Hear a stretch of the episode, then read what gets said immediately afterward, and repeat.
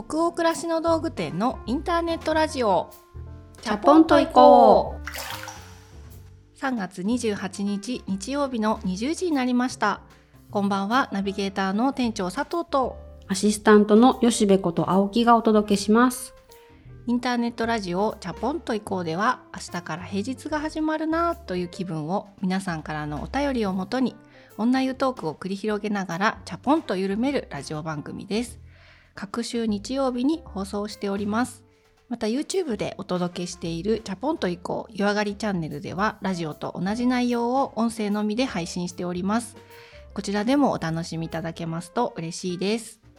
さて3月もねもうあっという間。2021年がもう3ヶ月経ったっていう衝撃の事実ご存知？恐ろしい。あと2020年あたりから毎月をカウントしたくなくなってますね。本当ですよね。うん、いや2020年もいろんなことあったじゃないですか。はいはい、だから本当にはっていう間に終わったけど、21年はもっと私早く感じてて、そんな中でもチャポラーの皆さんからねいただいてるたくさんのお便りに日々力づけられながらなんとか生きてるんですけど、最近なんか結構増えてきたなってお便りで、あのずっとチャポンと以降は敬遠してて。最近やっと聞きましたみたいなお便りすごい増えてきてるんですよ。すね、感じません？それ。でなんか「チャポンと行こう」っていうタイトルのせいで そのなんか旅番組とかあのグルメ番組だろうって勘違いされてたっていう方もいらっしゃる一方で暮らしのねなんか綺麗なふわっとした話をしているラジオだと思って、うんうん、今までずっと再生してなかったっていうお便りすごい多いんですよね。聞いてみたらなんか全然そういう話じゃなくてびっくりして。のんびりはしてると思うんですけど。おしゃれじゃなかった？そうそうそう的な話はなかったっていうことに衝撃を受けたり。まああの逆にそれでね、うん、熱い人生トークとかも時折含まれてくるのでそういうのにはまりましたって言って今もう全部バックナンバーをねコンプリートお聞きしましたみたいなお便りいただいたりして今も本当にたくさんリスナーの方増えたんですけどもっともっと増やしていけたら嬉しいなと思うと私たちはただただ最初の1再生していただくのを待つのみっていう感じかな、ね、その出会った時っていうのが多分その方にとってのタイミングだったと思うので、うん、10年後でも初回から聞き直してもらえるように貯めていきましょうかね。そうだね粛々と私たち頑張りたいと思います。いつも本当にありがとうございます。今日もですねチャポラーの皆さんから本当にたくさんのお便りいただいておりますのでその中から2通ほどご紹介するところから始めたいと思います。山口県にお住まいのラジオネーム花かんたママさんからのお便りです。第77夜を聞いて暮らしがリアルおままごとと表現していた吉部さんの言葉にとても共感しました。というのも第2子の育休中に幼なじみとよく会うようになりそのやりとりの中でおままごとっぽさを感じていたのです。泥水がコーヒーになり石ころや葉っぱがチョコレートやクッキーになっているとその子がおもてなしをしてくれる世界観にとても懐かしさを感じていた私吉部さんの言葉とリアルタイムすぎてびっくりしました。今上の娘が3歳なのですがおままごとが大好きです。娘はどんな女性になるのか妻になり母になるのか。今やっているごっこ遊びの中に半分くらいは見え隠れしているのかも。そう思うと一緒に遊ぶのが楽しくなりそうです。というお便りでした。はい。花かんたママさんありがとうございます。ありがとうございます。ラジオネームから想像するに花ちゃんとカンタくんとママってことなのかな？ねえ、うん、花ちゃんとカンタくんか。いいな。ねえ。可愛い名前ですね。うん。じゃなかったらごめんなさいなんですけど勝手にそう解釈してラジオネームを読んでしまいました。前々回ですかねの最後の方のお便りで今もままごと感覚で結構家事とか家族の世話してるかもって言ってたことに対してお便り頂いてますよ。うんうん、ね、うん、お話しした後に家でまた反数したんですけど、うん、結構今日はしんどいなっていう時に限っておままごとっぽさをあえて頭の中に置いてるかもしれないです。自分をこう楽にするためのツールなのかもしれないですね。頭の切り替えで自分を楽にしてるのかなってちょっと思っちゃいました、なんかこういう感覚をお持ちのお母さんに育てられている今3歳の娘さんはどんな女性になっていくのか楽しみですね。楽しみですね。ありがとうございます。じゃあ次のお便りいきましょう。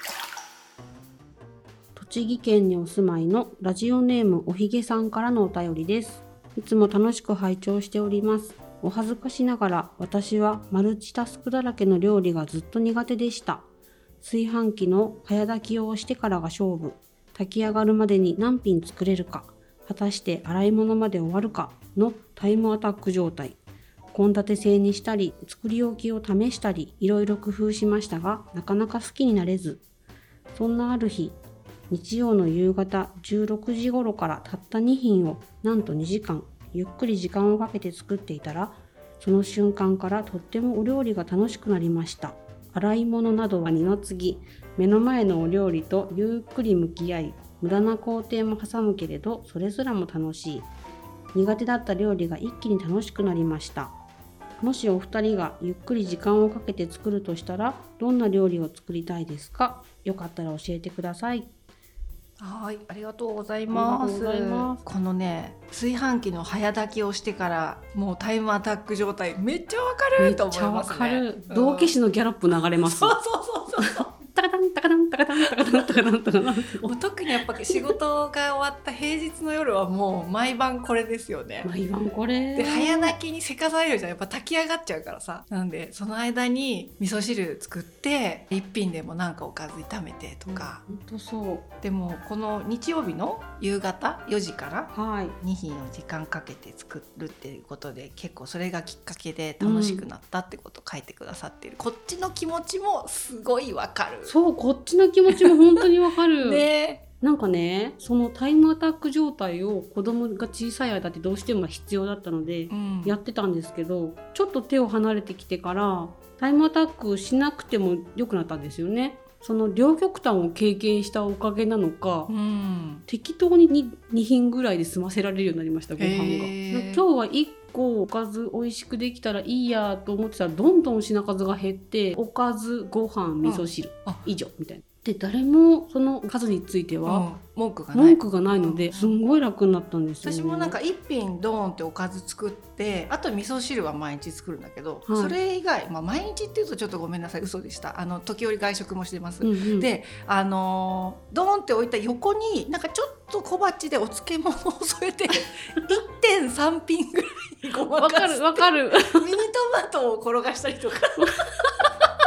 得意技だよね。得意技。そうそうなんかねちょっと梅干しを可愛い小皿に2粒乗っけるとかね、うんうん、なんか真ん中に大きい皿とちっちゃい皿が家族の中心にあるぐらいの演出をすれば、いいんだってことが最近分かって。うちもずっとその手です。ね。そう。でご質問もいただいてますね、はい、私たちがねゆっくりもし時間をかけて作るとしたらどんな料理を作りたいですか、うんうん、私はねあの時間をかけるとしても難しい料理私作れないんで。私も。なんかあのレシピを見ながらご飯を作るっていうのがまた本来得意じゃないんですよ、うんうん、なのでやっぱ自分の頭の中で覚えてる料理とか、まあ、ちょっとアレンジを今日はしてみようとかいつもは使わないいいお肉屋さんで買ったお肉を使って何かを煮込んでみようとかぐらいだったら自分もできるかなと思った時に私あの吉田敦弘さんっていう作家さんがすごい好きで。はいそれからはスープのことばかり考えて暮らしたっていう小説、うんうん。うん、あれが若い頃からすごく好きで、うん、あの小説読むとなんかスープ煮込みたくなりますよね。そうだね。なので時間があるんだったら吉田篤弘さんの「それからはスープのことばかり考えて暮らした」をめくりながら、うん、お酒飲みながらスープ煮込むっていうのが今一番やりたいかも。なるほど。その3点セット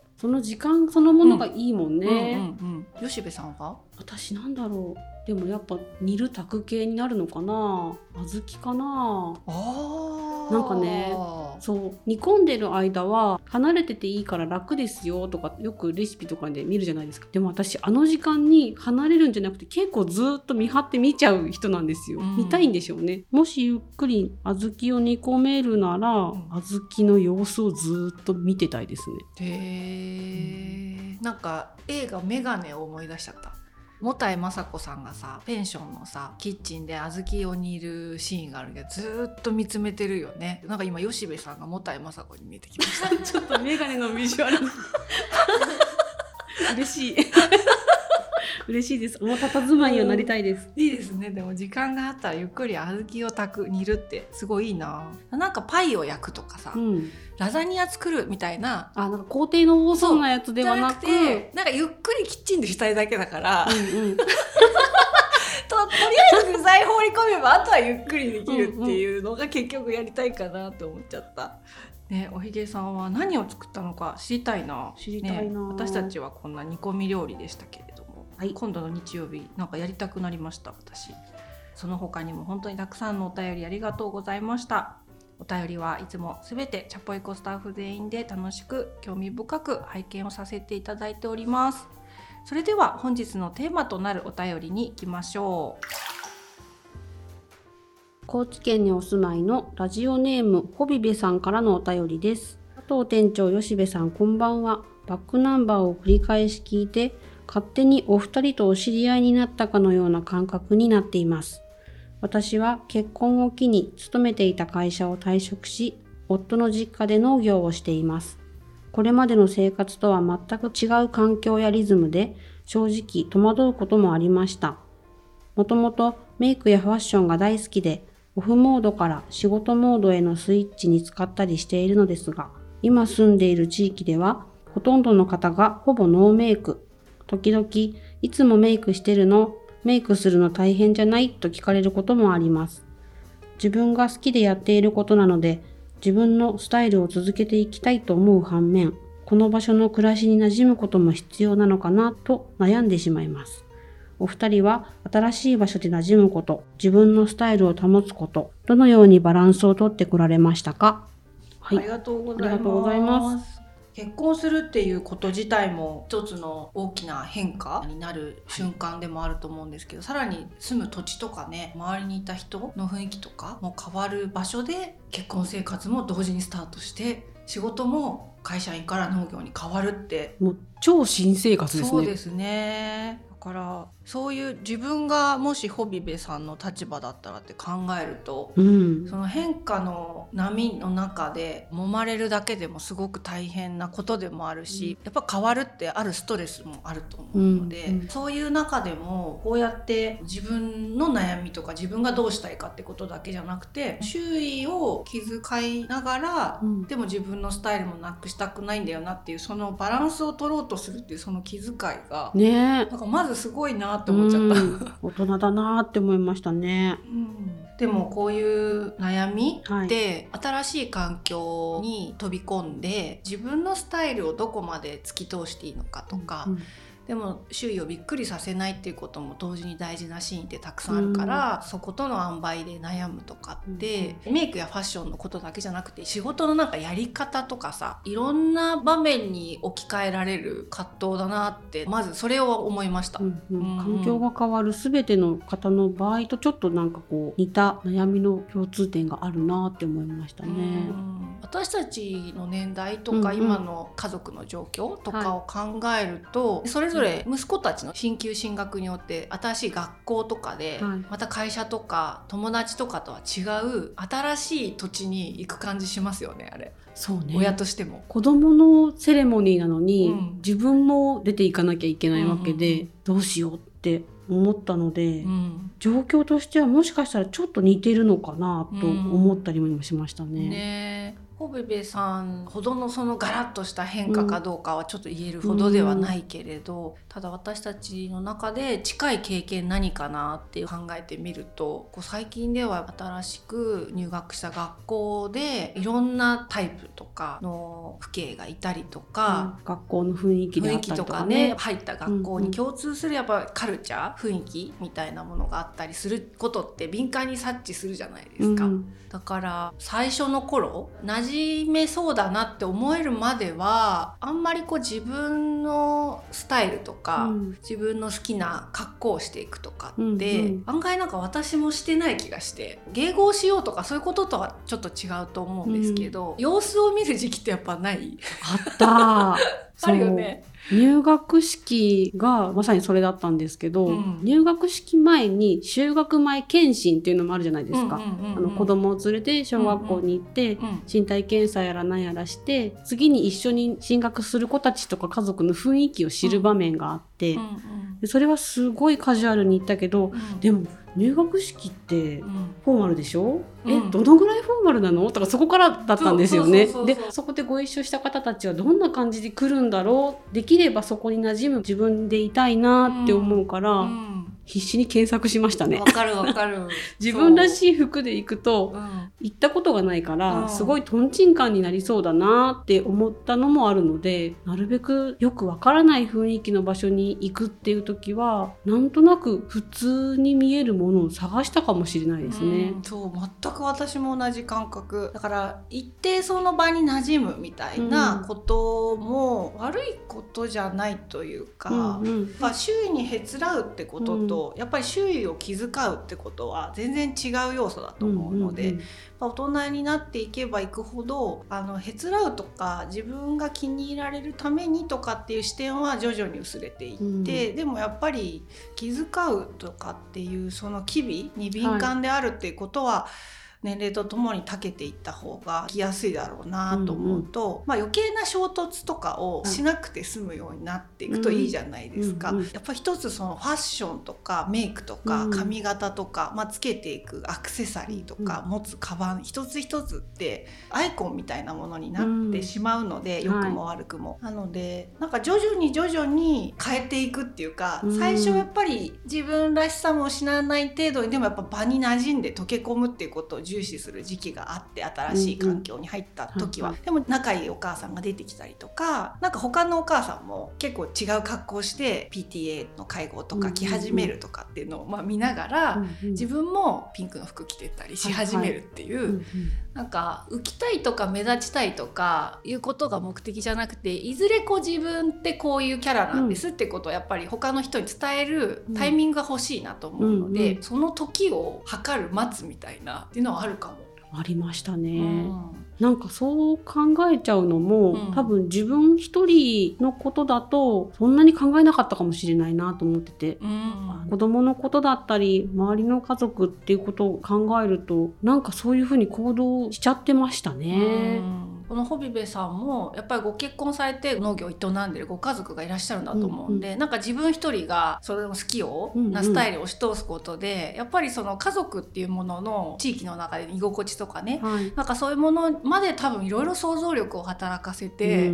ん、気遣ってらっしゃるっていうことなんだなっていう、うん、だからその気遣いって恥ずかしいことでも弱いことでも悪いことでもないって私すごく思うので、もっと自分が若い頃は他の人に気を使使って自分を曲げるってことは結構ダサいと思ってた時期あるんですよね。うんうんうん、曲げちゃいけないって逆にこう変に力を入れてしまってた時、まあ、つい最近まであったなって思うので。そう学校も回重ねるうちにすごいみんなカジュアルになっていくので、一緒にカジュアルになっていたしカジュアルになるとどうしても自分らしさが溢れちゃうというか、それがその自分なのでそうするとみんなやっとリラックスした顔をするようになるので。急に私ってこんな人ですっていう提示すると楽なのかもしれないけどびっくりもするかもしれないので徐々に慣らすように自分を開示していくっていうのが必要な段階だったんだろうなあの時の私たちはっていう感じがしました。自分だけじゃなくてそのみんなにとって。本当そうだよね。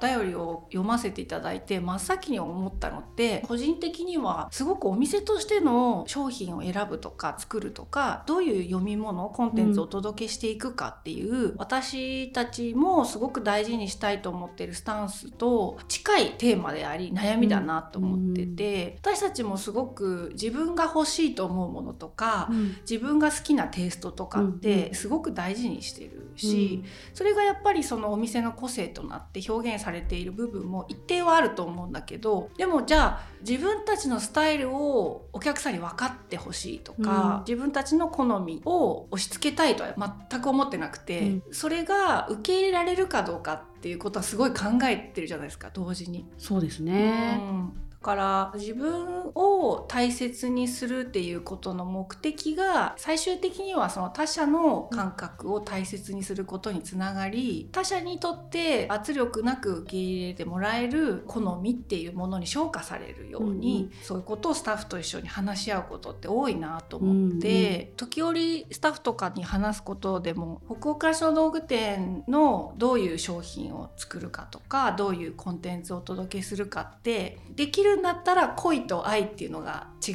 があるとしたら、うんうん、目指したいのは愛の方だ、もう本当53度ぐらいの話だと思うんだけどそれ社内でも、うんうん、なんか恋愛時期ってさ自分のしたいこととか好みを分かってほしいっていう気持ちがすごい強かったりとか逆に相手の好みに合わせますみたいになりすぎちゃったりすることってあるじゃない、うん。うん、好かれたいがために。でもなんかそういう時期が経てもっと2人が成熟した関係になってそれが愛に変わると自分自分自分でもなくなるし相手に合わせます迎合しますって感じでもなくて、うん、なんか自分の感覚を大事にしつつ相手を大事にするっていうことができるようになるのかなと思って、私もそういう関係に至れてますとかってことでは全然ないんだけどただ目標にしたいのはそういう商品選びだしコンテンツ作りだなっていうことはすごい常々思ってるから、読み物なんかの編集方針でも自分が書きたいものでもなくお客さんが読みたそうなものでもなく自分が読みたいと思うものを書きましょう企画しましょうってすごい社内で言われてるじゃないですか。だそういうことともすごい通じる話だなーなんて思ってやっぱり自分のスタイルとか好みを大切にするっていうことは一方ですごく大事でそれが周囲に一定受け入れられる形で表現できるかとか他店との例えば違い差別化を際立たせるためにそれを表現しようとかっていう動機でやっちゃうと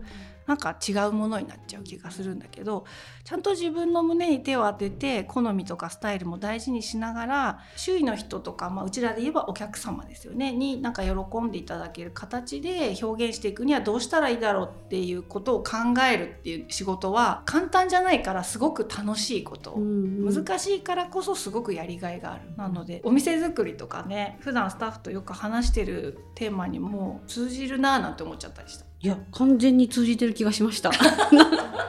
すごく納得しちゃった。その狭間で悩むってことはすごい素敵なことだなと思うしなんか吉部さんもさっきこの収録始める前のさ雑談でちょっと言ってくれてたけど、うん、自分たちと違うよねっていうような言葉じゃなくって普通になんかこう興味持ってもらってるみたいな聞こえ方になってきたりするのかなってこういう悩みを経て。普通に問いかけってことだよね。そうそうそうメイクするの大変じゃない？いや好きだからやってんのよっていう感じになるってことだよね。うん、わああなた目の上綺麗ねっていう そういう感じになったりもするのかな。何色っていうの？みたいな。そうそうそうそうそうそう。興味を持ってくれてるっていうことだよね。なんかそうすると周囲の人に今度は影響をちょっとずつ与える側になったりとかしちゃったりしてね。そうだね、うん、なんてことが巻き起こっていくのかなポワワーなんて、うんうんうん、勝手になんかホビベさんの今後を想像しちゃったんですけど私たちも分かるなこういう感じっていろんなシーンでございますよねって思っちゃったっていう。いろんなシーンである本当に。うん。なんでご質問のお答えになったかどうかっていうのはちょっと自信がないんですがあの広い意味でその自分のスタイルを大切にするっていうことと同時に周囲に馴染むっていう努力って矛盾してるねなんか水と油みたいな行為かなと思うけど、私自身もそれって絶対こう中和させられる日が来るし、その努力って無駄にならないって思いたくて生きてる方なので。すごくそういうことを悩まれてるっていうまずその姿勢にリスペクトと共感持ちたいなって心から思っちゃいましたという感じです。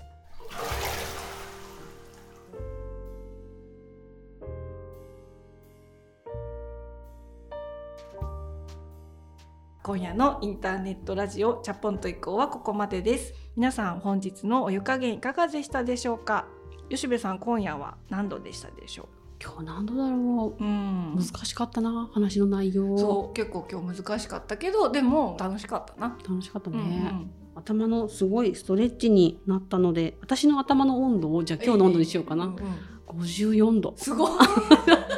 難しかった。ムックムクじゃん吉部。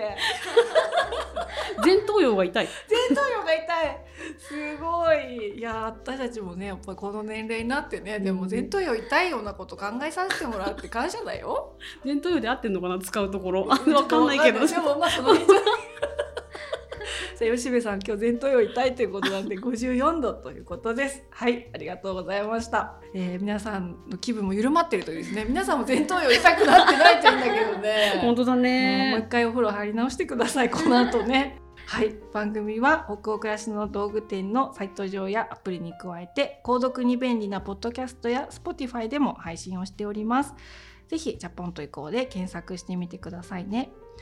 そう。私最後に1個言っていいですか、うん、あの先日なんかポッドキャストアワードっていうのがあったみたいでチャプラーの方があのチャポイコに投票しましたとかってねツイッターで言ってくれたりしててあそういうアワードやってんだなんてのんびりしてるうちに終わっちゃったんですけど、うんうんうん、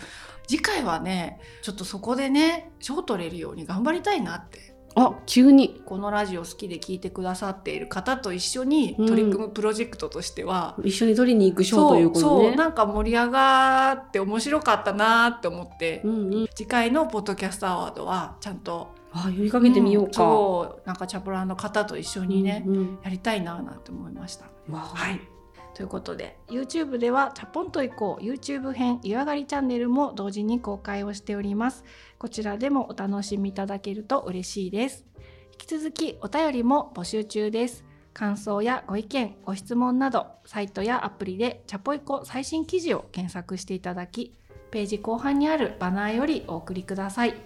えー、Spotify の場合はですね説明欄のリンクからお便りフォームに飛ぶことができます。全国のチャポラーの皆さん、お便りも引き続きお待ちしております。えー、そして恒例となりました映画「お化けのテーブル」続々と公開日とかですね公開する劇場など決まってきましたら情報をお届けしますので、えー、ぜひ楽しみにお待ちください、えー、次回のチャポイコは4月11日日曜日の夜20時の放送を予定しております。